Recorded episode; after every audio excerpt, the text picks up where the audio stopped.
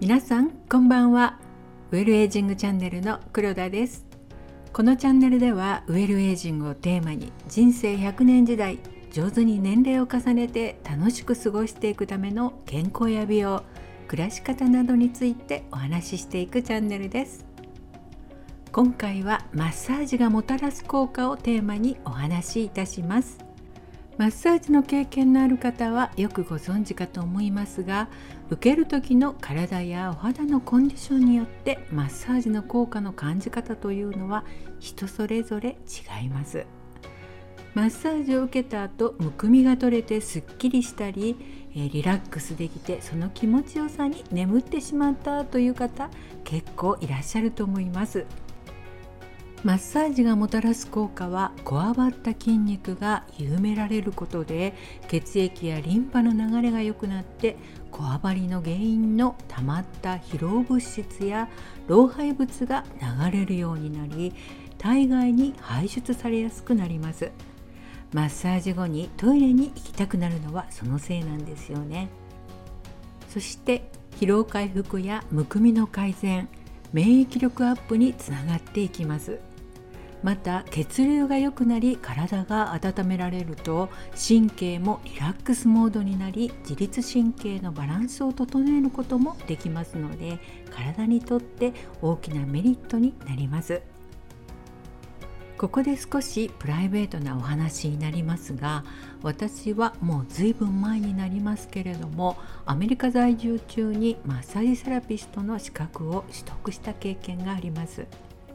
その当時アメリカでは医療費が高額なために、まあ、現在も高額だとは思うんですけれども、えー、国民の予防医療に対する意識がとても高くて、えー、ビタミン剤などのサプリメントは食事をする感覚でもう不足しがちな栄養素を補うことだったり、えー、ジョギングやジムに通って運動するなど病気にならないように予防するということを、え心がける人というのがとても多いのを感じたんですね。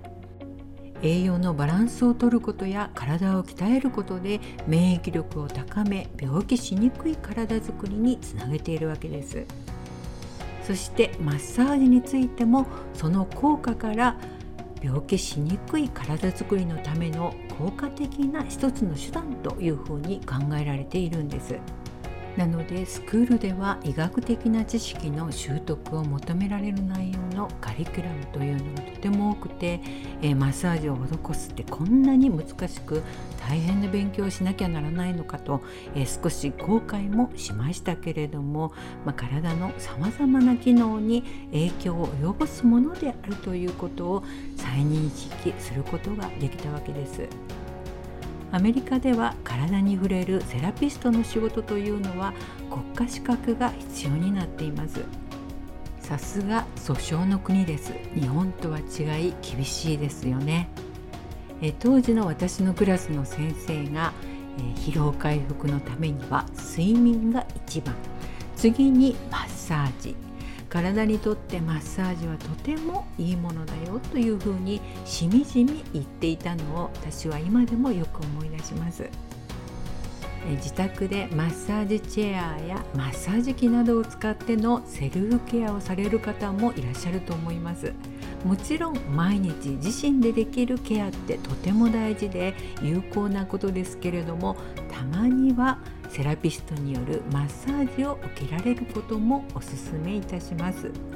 自分では届かないところまでしっかりケアができ気づくことができなかったこりの状態や原因を知ることもできたりセルフケアではどうしてもたどり着けない効果を得ることができます。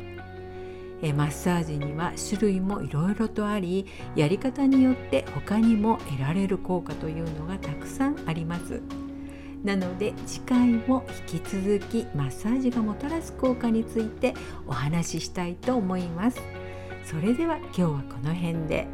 お相手はウェルエイジングチャンネルの黒田がお届けいたしました。今日も最後までお聴きいただきありがとうございました。次回またお会いいたしましょう。